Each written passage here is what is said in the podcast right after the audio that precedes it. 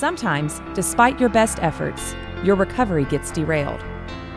Powerful life triggers, a lack of support, a wrong turn. Relapse happens. It's frustrating, but the important thing is to not wait another day to get back on track. Foundations Recovery Network is here to help, with more than a dozen outpatient programs and six residential treatment centers to choose from. Our co occurring treatment model gets to the root of your addiction, putting you back on the road to recovery. Call 877 714 1318 to reach our confidential helpline 24 7. We're waiting by the phone. That Sober Guy podcast contains adult content, merciless truth, and emotional nudity. Listener discretion is advised.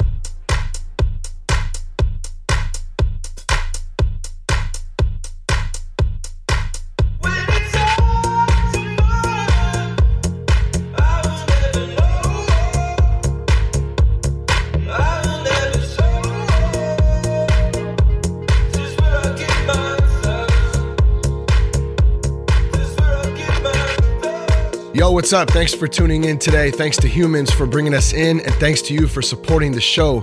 Today's guest is Anthony Alvarado from We All Rise Together and WeAllRiseTogether.org. Super stoked to have him on the show today, doing some awesome things, some amazing work, and we're going to talk about that. And we're going to talk a little bit about uh, Anthony's struggle with addiction as well. I want to give some love to everybody out there in the Bay Area and up in Sacramento, really throughout the great state of California. It's an honor to represent uh, the recovery movement, and I'm um, so proud to be a part of it. So thank you.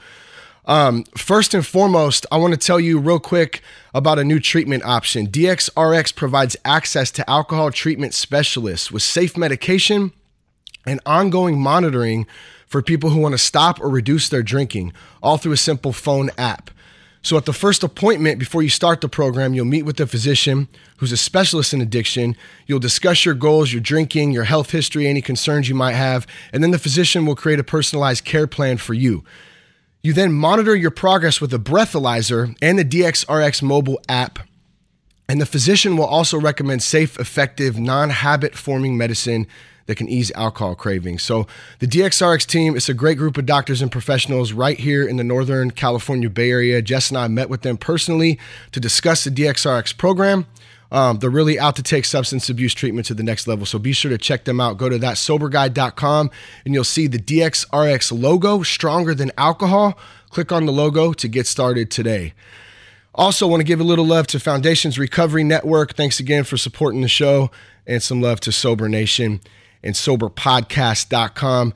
So our guest today, Anthony Alvarado, he's a long uh, he's been in long-term recovery. He's got a desire to change the conversation around addiction, that's for sure. And, and we're going to get into um, a, a, bunch of the amazing work that him and his team are doing. Um, he's the co founder of Rise Together, and they're a dedicated organization whose mission is to be the face of recovery through advocating, educating, and bringing a voice to the voiceless. Anthony's hope and vision is to create a community where the youth are heard, man, which is so huge they're loved and inspired to live in hope. Man, I love it. Anthony has also founded Rise and Grind Recovery Radio, where he looks to invite conversation from all over the nation to help illustrate that recovery is amazing. He's had some phenomenal guests on there, and I'm sure we'll get into that uh, in just a bit. Anthony, great to have you on the show today, my friend. What's up, man? How are you? What's up? What's up? I just want to thank you right away just for connecting with me and inviting me on the show. I mean, truly I, you know, looked out uh, when I started Rise and Grind Recovery Radio and started to look at uh, other podcasts that might have some similarity. And, you know, I found yours and I was even listening to it this morning and, you know, I use it for some uh, weekly motivation. So, you oh, know, you're awesome. doing phenomenal things too, man. So I just want to thank you right away. Uh, outside of just being on this interview, I think you're doing some really great work and providing some excellent resources. And it, it's even helped me, you know, uh, tune in and, and really think about recovery and, and even give that information out to our audience as well. So thank you, man. Yeah, that's awesome, dude. I love it, man, because kind of such a great point too. At the root of it, you know, we're in our own recovery just as individuals. So, you know, we're doing work, and at the same time, we got to focus on ourselves and still remember to keep those tools. Um, you know, a whole bunch of different ones out there to use, and uh, I just appreciate that, man. Thank you. Um, yeah, wh- one of the things I love, man. So let's kind of let's kind of start here. It says, man, that you've traveled over a hundred thousand miles with your team, bro. That is a lot of traveling, man. So what's up with yeah. that? Yeah, man, a lot of a lot of traveling, a lot of coffee, a lot of a lot of filling up at the gas station, and you know, really, that's actually been in a really short time. You know, we're talking over a 100,000 miles, give or take, um, over the last three years. You know, we mm. got started back in September of 2013. And like we've discussed before, I know we got a chance to connect just personally. And I also want to thank you for that, man. I, I was really blown away by the conversation and just your authenticity. And we were able to share some things, which I'm sure we'll get into, you know, just about some of the struggles we've had uh, with our father and, and, and just with our family and, mm. and talking about our recovery. But man, that's what it's all about, right? I think I think the travel, regardless of how much it has been or how much it might be, um, along the way, I have met uh, absolutely amazing and, and, phenomenal people, whether that's right here in the state of Wisconsin, throughout the Midwest, or even across the nation. I mean, even over the last like eight months, I've flown out of state ten times to places like Boston and New Hampshire and Vermont and and Denver and, and Las Vegas, and wow. you know, look to go out to the West Coast and really, for me, I, I really see myself myself as and the team. We agree that we're more we are educating our communities by sharing our story. You know what I mean? And and we're also doing some really awesome uh, research along the way. And, and with that research, we've been able to educate all different types of people uh, across the nation, whether that's via online or even in professional settings at conferences or or rallies or coalition meetings. And. I think education is absolutely key. And I know we'll get more into like what I'm doing with Rise Together, but I mean that's that's where we started is is just advocating and saying, you know what, I have a voice, yeah. and my yeah. story matters. And I am just so humbled and grateful that that the people that have uh, connected with me believe in not only my story but our team. And we've been invited uh, to so many different places. And that's really why we've been traveling as much as we have. Yeah. Yeah that's awesome man. Well and and in that travel uh, in the, all those stops, different events, and speaking engagements. Um, you you've spoken over 400 times, and I love this number, man. This this is just this is awesome right here, bro. Educated over 120,000 youth on addiction and mental health. Tell me tell me about that, man. Like, what it, what does that feel like, dude? Because that's just it's amazing. Yeah, I think um, when I started, it, me and Doug, uh, the other co-founder, Rise Together, and even Nadine, our program manager, we never thought it would turn into what it is today, right? Yeah. Like we we knew that there was um, this reality that you know there was a point in our lives that maybe we almost lost our lives to our own addiction, and we still you know are battled with that disease on a daily basis. But we also started to connect with other people that could say the same thing. And so when, when we got invited to a local rally in Green Bay, Wisconsin, um, you know what, man, I didn't, I didn't want to go on stage, you know, because I, I didn't know really what to say. I didn't know what I was really doing up there. I never spoke before, you know, in front of a crowd, and even it, even if it was a small crowd, I was just so nervous about it, you know. Yeah. Um, but I got up there. I was encouraged uh, by my best friend Douglas Darby to do it, and I I can't remember exactly what I said, but what was important is what when I got off the stage, somebody came up to me and just thanked me mm-hmm. for being open and being honest and being vulnerable and saying, you know what, you motivated me to want to, uh, you know, really dive into my recovery, to want more out of life.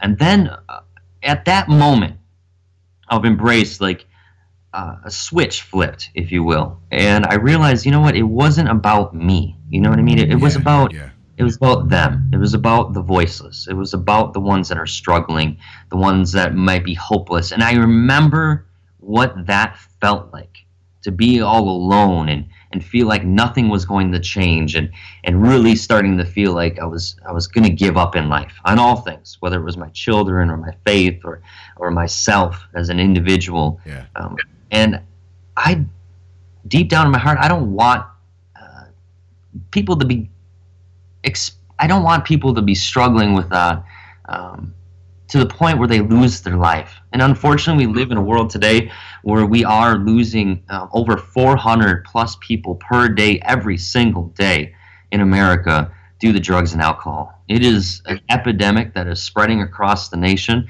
every community. There's no discrimination hitting every uh, part of your community. And, you know, it's not even so much an issue of a, of a big city, but it's every city and it's every yeah. family. One out of three families in America are faced um, or impacted by addiction.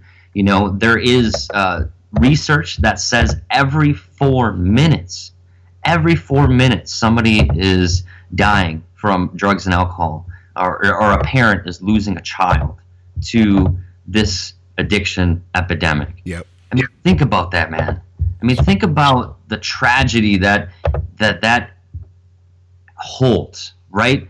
But how often do you really hear about it, man? How often do you really see it in mass media? How often do you see it even on social media? And I'm not saying that there isn't any momentum out there. Yeah. But when we got started, man, I felt like everybody was silent and nobody wanted to talk about it. So guess what, man? We started to talk about it.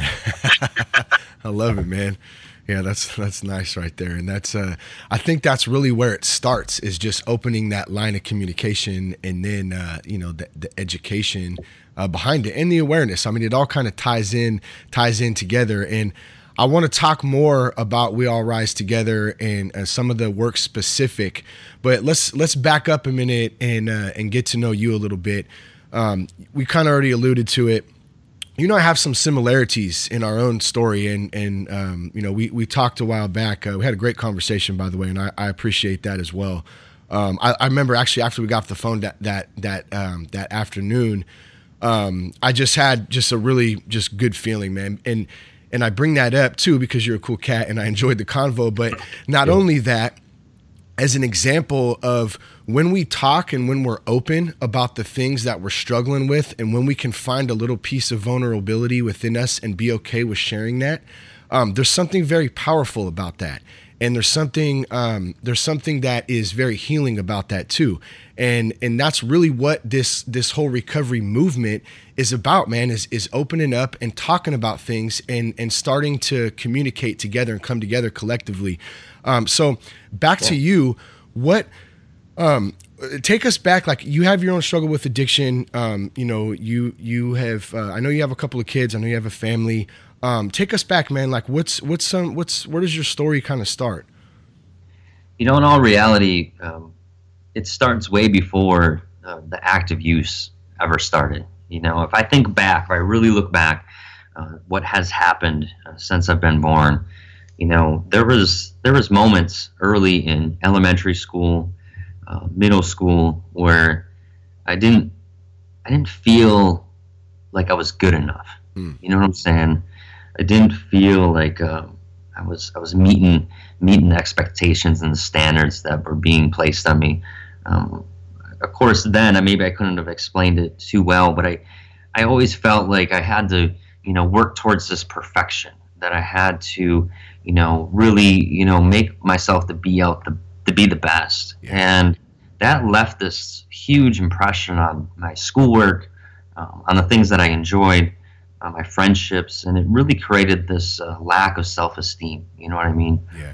And eventually, over time, that's that self-esteem, that central um, focus point in my life, started to carry over and started to increase.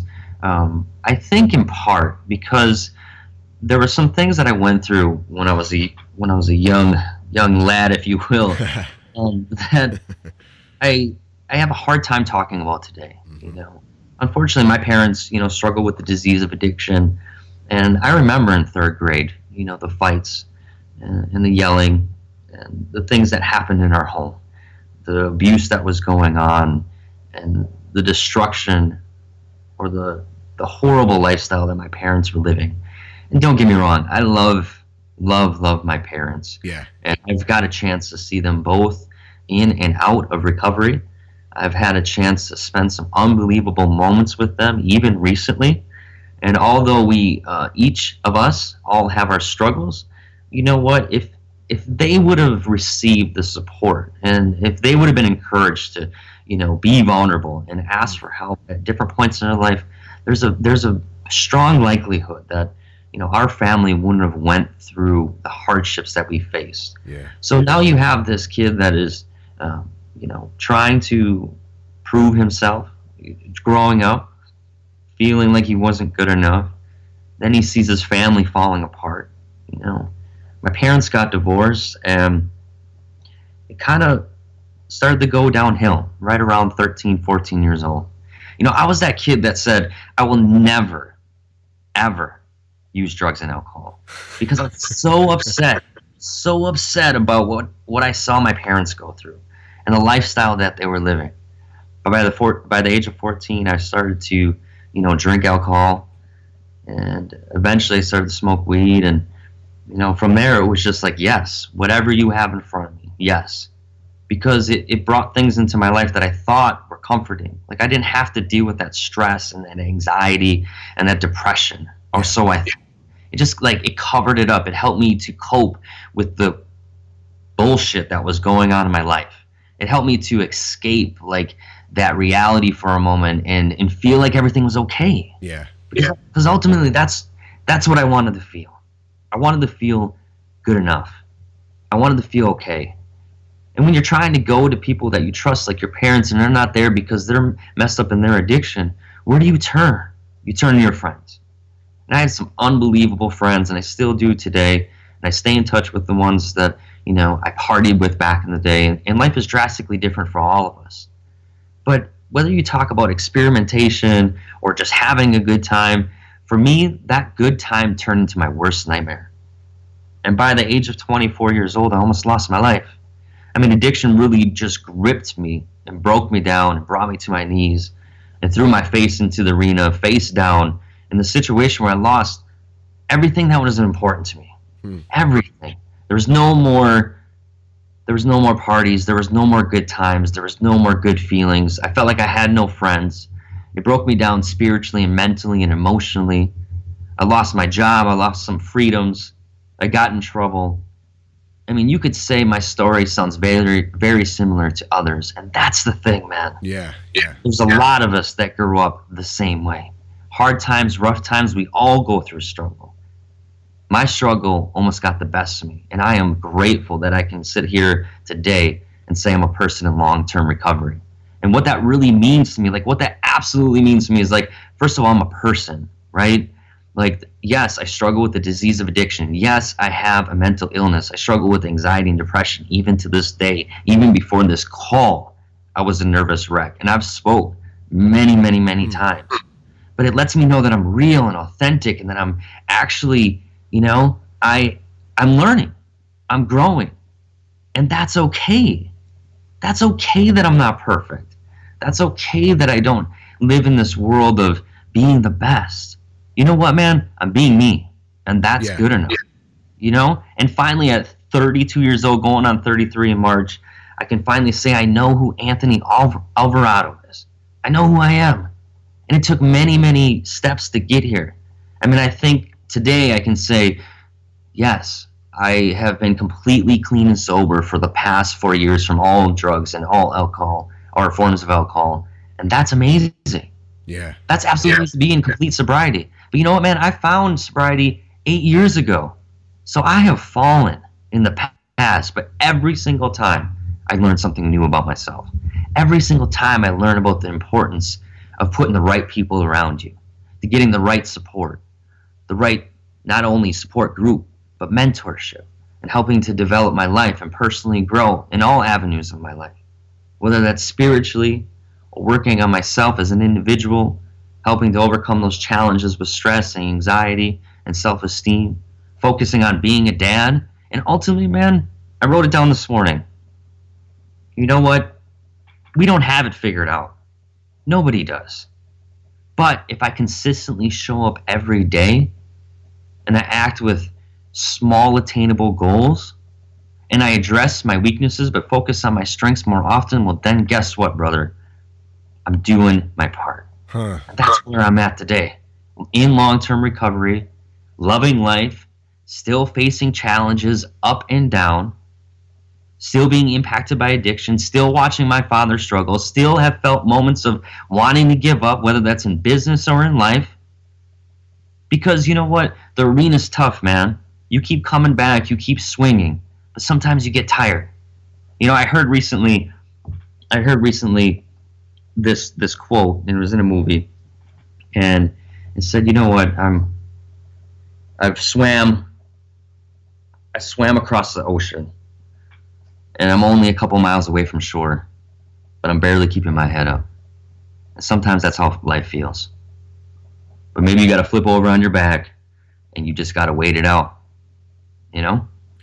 Yeah, I think that, yeah, I think uh, the the um sorry, I had a little feedback there. Um dude, I love that because and I and this kind of goes back to a lot of the things that you're talking about too is that like I'm I'm human and I feel. And so even when we feel you know some some of these difficult things that we go through in life.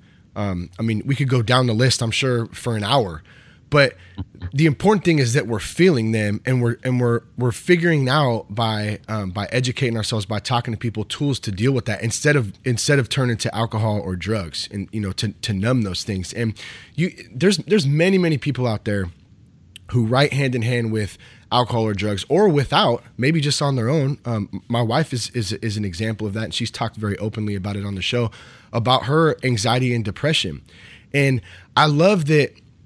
See, I think you're a good example of that of being able to um, still be open about that kind of stuff, but then also go out and speak in front of people, come on podcasts, be very open about your recovery, and you're you're finding a way to harness that energy that can be um, that can really destroy a lot of people and um, and take it and, and use it in a positive manner instead of letting it destroy you. And I think that's a really really um, it's almost like this little this little secret formula. And I'm not sure that that, that anyone has you know pinpointed. Uh, or maybe for themselves they do. I guess so. I would ask you, what is that little formula that that you're really working on, that you're um, that you're trying to perfect and trying to get better at each day to kind of harness those feelings of anxiety, of um, you know like like you said of depression of of speaking publicly in front of people and then also just being open about your recovery. Is there a specific thing that is kind of helping you move along through that? Yeah man it's always constantly changing just like our recovery you know what i mean? It's a process. I mean I, i'm sitting here in front of a bunch of magazines and a bunch of tools and tips and guides that I, that I started to put into my life and i i'm looking right right now at the magazine um, has a feature article with Tim Ferriss. And if you're not familiar with Tim Ferriss, mm-hmm. he has an awesome Tim Ferriss podcast. And the opening statement of this article in Entrepreneur Magazine uh, says, "If you can't be happy with what you have, then you can never be happy." Mm. Right. Yep. So you talk you talk about self improvement, and there's this ideology I think that is like, well, I want to personally grow, I think for me, it's it's I want to personally grow. I always want to continue to have this this thought process in the senses of discovering more mm-hmm. of who I am. So if I if I work off of that framework, if I know like deep down in my heart today at, at almost 33 years old, I can say I have a reason.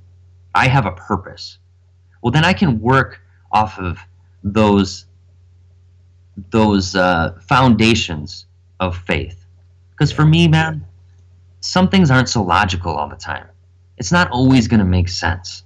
But if I believe I have a reason to wake up every single day and that I'm contributing in a positive way, whether that's here at home or I'm taking care of myself and practicing things like starting to read, starting to connect with people that can enrich my life, starting to build positive relationships more often than not starting to spend my time with things that are helping me to grow or learn or to aspire after my dreams and goals and aspirations more than I even have today. I mean, look at it this way, man. One of my goals is to be a really great dad. Now, I come from a home that might have been a little tragic. I mean, honestly, as much as it hurts me to say it, you know, my mom gave me my first line of cocaine at like 16 years old. And my dad shot me up for the first time. And instead of coming to my football games or my basketball games, they were teaching me how to fold bindles and huh.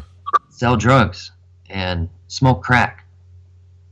And I mean, your parents might hold a bottle to your face when you're a baby, but you don't expect your parents to ever hold a crack pipe to your mouth when you're an adult. That's crazy. And that, and that was me. Hmm. And I don't put them out there to say that they were horrible people because you know what? They're, they were sick people. They needed help. And eventually, I needed help too. So I can never say anything bad about them. That's just how we grew up. So when I look back at those things, one, I'm grateful that I'm alive, that I didn't give up. And I'm starting to realize that as difficult as it is to struggle with like stress and anxiety and depression, there's some simple things that I can practice, like drinking enough water, not drinking too much caffeine, getting enough sleep. I just started meditating on Headspace, which I'm three days in, but I can already tell that it's starting to relax my overall uh, daily view or perspective on life. Yeah, yeah. I start to pre-plan and schedule out and look ahead and look at the things that work. I write everything down in my calendar. So when I chime in on Sunday night, I can look forward and say, these are the things that I absolutely have to get done. Priorities. And me and you talked about that.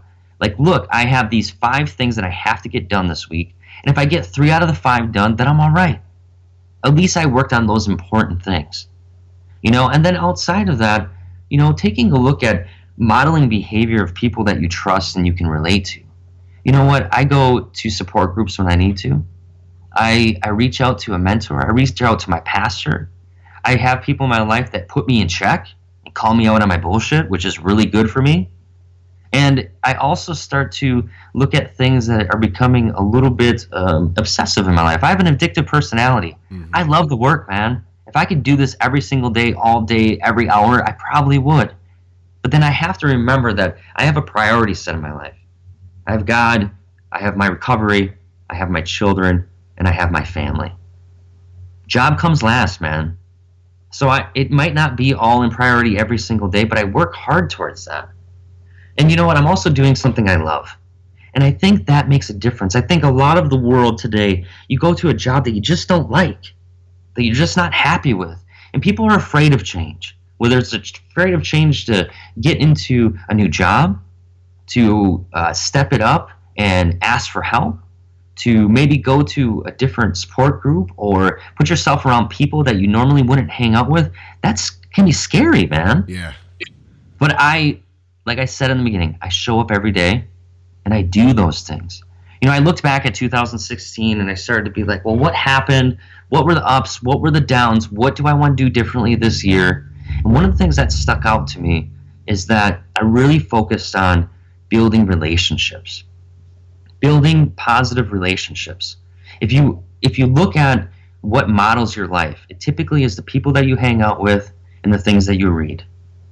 Those will guide you, you know, over those struggles, to get you through those struggles more often than not. It also helps you to understand that you're not alone you're not the only one dealing with the same things that you're dealing with. I'm sure I could talk to somebody right now that almost went through the same exact thing that I went through. And that's why that human connection is so important. I don't have to have a million friends. I might know a lot of people, but if I have five, five, five people in my life that I can count on that would take a bullet for me, well, then I might be all right. You know what I'm saying? And some of those people in my life I do have today. And that is important for me. When you talk about like me growing up, I, I, you know, I wanted to be perfect, or I, I deal with self-esteem issues even to this day. But think about what lifts you up: love, compassion, connection to the community, having a purpose, serving others. That empowers you, and that's what I do in my life, and that's what I do in my job. What um what one of the questions I get a lot, I'm sure you probably hear this a lot too, is how do I know if I have a problem? How do I know if I have an issue? Um, I think that's really ultimately for for one to decide. It's kind of hard to. I mean, unless there's unless the circumstances are completely obvious, sometimes they're a little more hidden. I guess is what I'm getting at. Um, what was it for you that was finally like that moment that kind of pushed you pushed you over the edge um, to to actually seek help? I guess. I think it was a lot of different things. I think um, the moment that like defining moment of like something has to change uh, came in the breath of, of love and compassion that my son shared for me. Hmm. Both my children, to be honest with you. You have two. Yeah, you have two kids. Yeah, you know, uh, Jada, my daughter, she's 11, and and Gavin, he's 13 years old, and I love those kids more than anything. Sure, man. And I know they've been a huge motivator for me, and I know even today, like sometimes I don't completely understand, you know, what I do for work or why, I'm doing what I'm doing and speaking openly, you know, about addiction and some pretty horrible things that happened in my life. But it's it's not even really about that. It's it's it's more or less focusing on like the accomplishment of overcoming that struggle. Yeah. But first, I had to be aware of that struggle, and sometimes you don't see it on your own. Sometimes you don't you don't pay mind, especially when you're blind by your addiction. Yeah. So I know right around 24 years old, you know, my son was six. And there was a moment where I was strung out. I was up for about three days. I was clearly bent out on everything you could possibly consume. Um, you know, I overdosed uh, recently. Uh, luckily, you know, sustained and was be, be able to live and breathe on, but nothing seemed to be changed. Everything seemed to be gone. I was living on the back of my truck. I just was couch surfing from house to house. You know, I didn't have a job. I didn't have a girl. I didn't have a relationship with my kids, but I did see my son that day. And it was like, I can remember it like it was yesterday. And there I sat on the back porch of my grandmother's house, and I was smoking my last cigarette. And I was just yeah. looking out like dismay, you know what I mean? And it's like, man, nothing's nothing's going right. And my son was in like my like peripheral, you know, mm. on the side. And he walked up to me at, at, like that young age, and he put his hands on my face and looked me in my eyes, and you know these tears started to well up. Oh, and he just he said, you know, Dan, I love you, but don't die. Oh man. You know, he's like, don't die. I love you. And I brought him close and I hugged him. I'm bawling and I'm just like shaking. And it was in that moment I, I realized, you know what?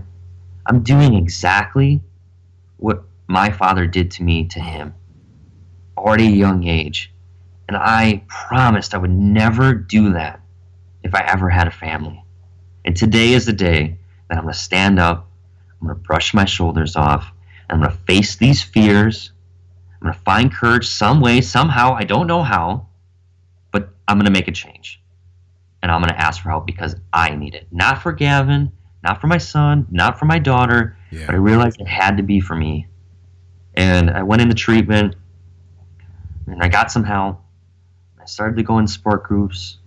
I started to go to church. I started to surround myself. I took myself out of a situation. I moved, got away from some people, and my life slowly changed. And it took a long, long time to get through some of those uncomfortable feelings in the beginning, especially. But it was that moment where I was aware of what needed to happen, and then I started to execute, and I started to take action. How how important is that aspect of it? And and man, thank you for sharing that too. By the way, I mean that's just a, a heartbreaking story. Um, with with uh, with with the damn good, uh, you know, I don't want to say ending, but a damn good outcome up until today, man. And I just uh, I admire you, man, and, and thank you for sharing that. It's just um, it's amazing and, and it's just really really cool, man. We don't hear we don't you know we, we get to hear the stories of um, of heartbreak so much, man, and it's just so cool to hear um, some success and that deep uh, love, I guess, man, especially coming from your boy. I mean, that's got to be a bond that's uh, that's that's unbreakable right there. Um, but back back back to my question, I guess. Um, one of one of the things you said in there that stands out to me is that you did it for yourself. You didn't do it for your boy. You didn't do it for your for your daughter, for your wife, for you know, for anything but you. I think that's such an important aspect of this. I just had a, a, a conversation um, with with a family friend who's been struggling with addiction for you know probably 15 years, and um, you know she she's recently had her her daughter taken away, um, living on the streets. Um, you know, wants to get her baby back, obviously loves her baby, but is in no condition to do so. And that's one of the things I was kind of trying to, and, and we all know when we're, when we're talking to, to, to people in general, and especially ones that we love, we can't tell them what to do. I'm not to, I can't tell anybody what to do. It's got to be up, you know, up to that person to do it. But ultimately, we can't do things for our, our family, for our job because we got in trouble and, and be successful at them. So that component to really genuinely wanting to do it for ourselves is so important. And man, it's like, how do you find that though? I mean, is it is it that bottom? Is it that low? Is it that point where you you feel like you're gonna die, or in your case, your son says, "Dad, don't die," and then like boom, you know, something hits you, and it's just like this. It's it's a spiritual awakening in itself in that moment. Um, what are your thoughts on that, man? About actually doing it for yourself, not not doing it for anything, uh, any other outer circumstances. I think ultimately it has to, it has to be there, right, to some extent. Now, I've thought a lot about this, and I don't necessarily have uh, like a, a super awesome answer. And to be honest, you know, with you, but it, for me, I remember the moments, and I can I can just I can just answer the question off a shared, like a lived experience. Um, I'm sure we shared together to some extent. Is look, there's been moments in my recovery that I was doing it for somebody else, right? I was doing it for a different reason. Maybe it was to get that job. Maybe it was to get that girl, or, or, or maybe, if anything, like get my children back, kind of thing. Mm-hmm. Um, and I realized that as much as that might be a motivator, and that might be something that helps keep me clean and sober today, right? I mean, let's be honest. There's some accountability there. Being a father, Absolutely. being a friend, being a significant other, yep. being you know a leader in your in your community, uh, you know, just being a, um, a son, you know, or if somebody's a daughter. Like there's there's those factors. Like I am I am a person. I am I have family, and even if the family isn't the best, you still have a family, and you can be motivated by that, but how much does that say to believing in yourself? Right? Yeah. So if you have to um, put all of your energy and focus and prove yourself to something or in a situation, that will eventually end.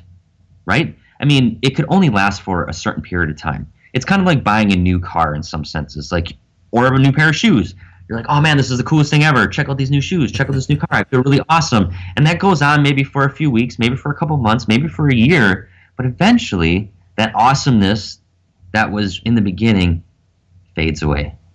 And I'm not comparing like buying a new car or buying a new pair of shoes to like making your first step in recovery. But what I am saying is the things that you wear, the things that you drive, don't make you you. So why would you let something on the outside define the person that you are? Just like for me, I don't let addiction define me. I don't let my mental illness define me. Now, don't get me wrong. I do in part let my recovery define me, though. Hmm. Right? That's a good point. But it's not everything about Anthony Alvarado. You know, yes, I struggle with addiction, but I'm not going to define myself as an addict because I'm much more than that. I'm much, much more than that. So when I go into this, I'm asking for help, even at my at, at where I'm at today. It's because I care about the person I am. And you could go back to like that old statement that everybody's heard probably a million times, but really doesn't understand what it means, or maybe some do. But I, it's worth, it has a lot of value, and that's like you have to love yourself before you love others. Yeah.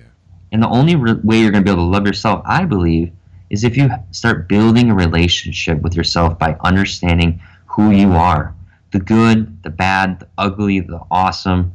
But it takes that unbelievably hard moment, especially when you're wrapped up in addiction, to face yourself in the mirror. Yeah, yeah. You know what I'm saying? I, Your I, biggest critic, especially that inner critic, will destroy you. You are the enemy, right? My, in some Dude, for sure, man. It, it, it is. And, and I've talked about that before. Like, I'm my own worst enemy. You know, I'm the one inside of me that will destroy myself more than anybody else can. And I got to say, you know, when I started to face that, it it was and still continues to be because I'm I'm on a journey learning stuff new every single day. The most enlightening experience when the fog starts to clear and my brain starts to thaw out a bit and I start to learn, you know, even dealing with some of the hard shit that I don't want to look at and I don't want to address. Um, it's it's the most enlightening experience getting to know yourself and when like when I started to do that then just what you were talking about earlier i started to find what i was really passionate about i started to find I, I, felt inside of me that i had this purpose this purpose to live and it was just it's an it's an amazing thing man yeah, absolutely. And I think it goes to something else I wanted to bring up. Um, whether I'm reading an article right now that kind of states states it, or I've thought about it in my own life, because I know myself and I know like my addictive personality, and I know the things that I struggle with. You know, I you know struggle with anger sometimes. I struggle mm-hmm. with just kind of just being down, and and and I'm generally a positive person, But you know, I have those low moments. But there's also a realization that I'm starting to understand as I get older that self improvement is awesome, right? Personal development is great. And wanting like if I were if you were to ask me like what's your life goal, it wouldn't necessarily be like the most amazing, awesome CEO ever, or like you know, to be the richest person in the room. It, it, would be more or less like my life goal is to discover who I am more and more, and have that fine understanding of the people around me and how we're interconnected and how we're really supposed to love and care for our children and our family. Because you know what, you are the moments of success really come into like for me, showing up, right? Like not any parent really knows what they're doing exactly, but the fact that I'm actually showing up is have, drastically I different. I have no idea what I'm doing every day. right? But like I'm showing up, I'm, I'm figuring it out, exactly. and sometimes I make mistakes. Yeah. But it because I made a mistake today doesn't need, mean I need to make one tomorrow. And I can take a couple steps back, but I also can run forward you know and it's it's going to be up and down and that's the beauty of life man. Ups and downs sadness and joy and laughter. I mean you're not going to be happy consistently every single day. It's not sunshine and rainbows every time you wake up. Sometimes it just really sucks yeah. you know? And some things sometimes things happen to us that aren't fair and it should never have happened. Well, but it did our pastor right? pastor dave um, and you know he he had spoke on this not not too long ago about the difference between happiness and joy. And so happiness is kind of what you're describing. It's not you know it's not going to happen to us all the time but if we're in a good place in ourselves we can find joy in the moments that are that are tough you know that are that are hard to get through. And i know levels of certain things can can be a, a bit more severe than others so i definitely take that into account when i say that um, but point being is when we're when we're true with ourselves and we're honest in ourselves, we can actually look within and we can pull out that genuine uh, joy even in a situation of adversity and and and pull through it too, man. Um, I know I know we're up against uh, time here. We got a few minutes left. I want to first, I want to just say thank you, man, for your honesty and your openness. You've shared um, quite a few things, man, that has really touched my heart. I'm sure it's touched the hearts of everybody out there listening. And I just want to say, first off, thank you for your honesty, man. Yeah, man, and I really appreciate that. You know, to all your audience members out there too.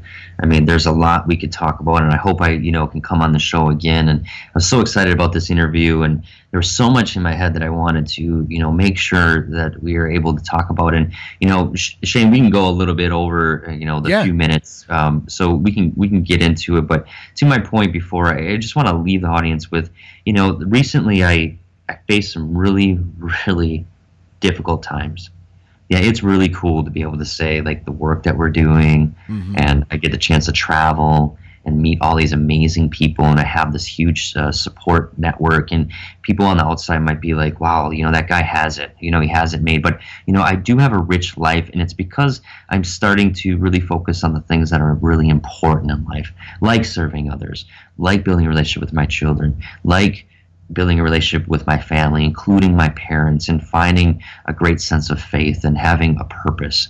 Yes, the rest of the things kind of fall in order in some senses, but there was a moment at the end of this year, actually, really the last year and a half, to be honest with you, it's just watching my father struggle with his addiction. And I, that's the reason why I started Rise and Grind Recovery Radio outside of what we're doing at Rise Together because, man, with all the resources, all the networking, all the relationships, all the things that I knew, the lived experience, like no matter what, at different moments, I was like, damn it. I, I can't save him. You know what I mean? I can't I can't control him but I wanted to. I wanted to put him in a box and put him in a safe place and, you know, have him go to treatment for a million years and then get out and live in sober living and then transition to support groups and start focusing on, you know, finding a home and furthering his education and getting back into employment. We, have like this happy. this fantasy, yeah. like, and, and, you and I have discussed this because uh, for those out there listening, Anthony and I have talked about this because we share the same thing. And for our listeners, um, I've talked about it on the show before. You know, same same thing, Anthony. Like a lot of what I do is for a couple of homies that passed away, and for um and and for you know my own struggles with my own family members, and you know it's like you, you tried being angry and I tried, you know, being nice and I try and it's like, man, but, but you're right on point. Like I can't, we can't save somebody. It's just not our, it's, it's not our job, you know?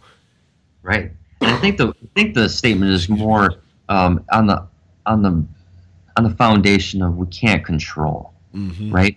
So we can't, we can Huge. though love. We like I, I've told my dad recently on the phone, hey, look, man, I, I'm not I'm not 100% um, supportive of what you're doing or the actions you're taking. But I know that you're struggling with the disease of addiction. And, and you know what, Dad? All the stuff we've been through, no matter what, today as a man, I can say that I love you and I care about you as a son. And I will be there for you. I won't enable you. I won't encourage or support your drinking or your bad behavior, if you will. Um, and if anything, I have to protect my sobriety and I have to protect my children. So if you want to be in my life or be around my family, you're going to have to be clean and sober. And if you want that help, my hand has already been out and I will help you get there. But you have to want it for yourself. And that and that lived experience and sharing what we've been through and how we got through those struggles, man, I know deep down in my heart, even if my dad passed away tomorrow, and we have almost lost his life over the last twice over the last like eight months, and it's broken me down and it's ripped me down and it helped it made me almost feel hopeless. Yeah. Because i just felt like i just lost control and i said how could i how could i let my dad go through this? And i have all these resources and i'm connected to all these people and mm-hmm. I, I have my own story recovery. And i started to put it on myself right and it's it isn't my responsibility to live somebody else's life but it is my responsibility to care about somebody else's life. So i know when i lay down at night that i did the best that i could and i'm okay with that. Yeah, and who knows man? who knows? Maybe this podcast maybe uh, some moment on stage maybe a moment that i'm at the local coffee shop and I run across somebody and we just happen to connect, I'm able to share that experience with them and they can relate to that and they can be inspired by that and that helps that person. So I know that I've been given this this uh, responsibility to some extent uh, to speak out, and that's and that's part of the reason why I'm on this podcast today. I care deeply about the work that we're doing, but it came from that personal lived experience of you know I watched my parents struggle, almost lost my own life to addiction. I've lost friends and family members as well over the last few years. Between the co founder and myself alone, we've lost 17 people in the last eight years. That's crazy, man. And I get contacted every week, it seems like, about somebody that was lost, yeah. somebody that committed suicide, somebody that was um, just deep into their addiction and lost their life to an overdose, that has ruined their entire family, that has ripped themselves apart, that is locked away for life. And that that's the thing, man, is when we start waking up as a country and saying we have to love these people. We have to find compassion. But the one of the ways that we're going to do that, man, is through these stories.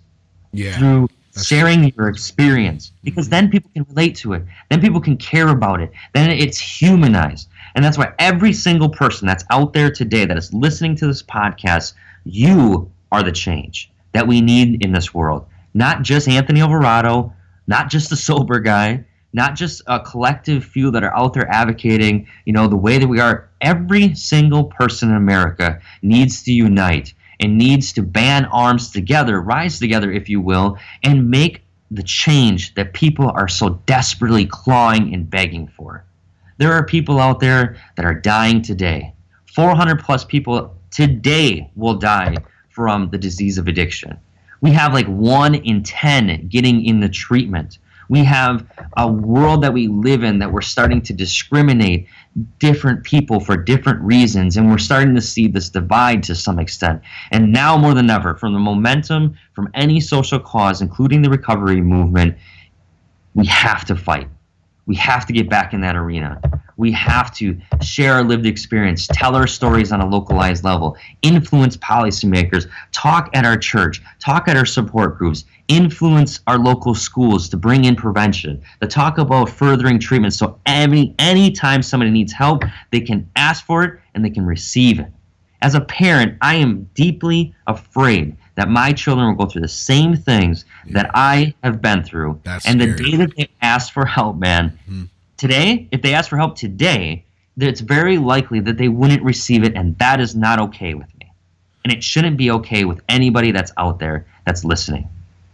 So this is when, this when, is when we talk. Know, no, I, I love it, man, and, and it's it's so yeah. on point. And man, hearing you say, you know, the numbers, and obviously, obviously the passion, man. That's one thing I love about you, and I loved right from the first moment that we started uh, speaking a few weeks back is is the passion and i'm sure that everybody out there listening can feel that and i hope it's really hitting home with you and and and and making you um, start to get those wheels spinning and thinking about just like anthony said it's not just about anthony it's not just about shane Ramer, or that, that sober guy or we all rise together like this is a collective issue as everybody and as individuals it's time, you know, that we stand up and it's okay to speak out about it. It is okay to talk about. And I love that you're really hitting that home because it's huge. And when we talk about resources, let's transition into this real quick and then we'll wrap this up. Um, all right, cool. We we all rise together. Uh, rise and rise and grind recovery po- or uh, radio, rise and grind recovery radio. Excuse me. Um, talk talk a little bit about what what you guys are doing over there. I know you have a, a great team of people working together. Um, you guys all have your own individual stories, but you're also out in the community. You're in your local community. You're in your your cities that surround it, and you're also in the the the whole state um, of Wisconsin, right? I mean, you're kind of yeah. all over the place. And so, tell us a little bit about that, and uh, and and and let us know how we can get more information to get involved yeah, then thank you for that. I really appreciate that. I, you know, I took uh, took my lived experience and my story of recovery. Uh, I started speaking out, and, and, over the last three years, like you mentioned, we've traveled the country, uh, mostly in the state of Wisconsin. And our goal um, as a grassroots uh, organization is to create a movement of young people by encouraging students to stand up and speak out on issues that they care about. So, really breaking the silence around suicide, bullying, mental illness, and drugs and alcohol in their community. We can engage them, we can educate them, and we can empower them to become resilient, yeah. amazing, awesome, youthful leaders from fifth grade all the way up through college. So we do that through a variety of different um, engagements, community engagements to help spread awareness that's really ultimately helping to eliminate the stigma around addiction and mental illness and really hitting on home on these other things to help students build life skills. And we do that through educational seminars. We do that through student led programs. We actually just kicked off this really cool new um, student led program with our new partners over at Wait 21. That's wait21.org.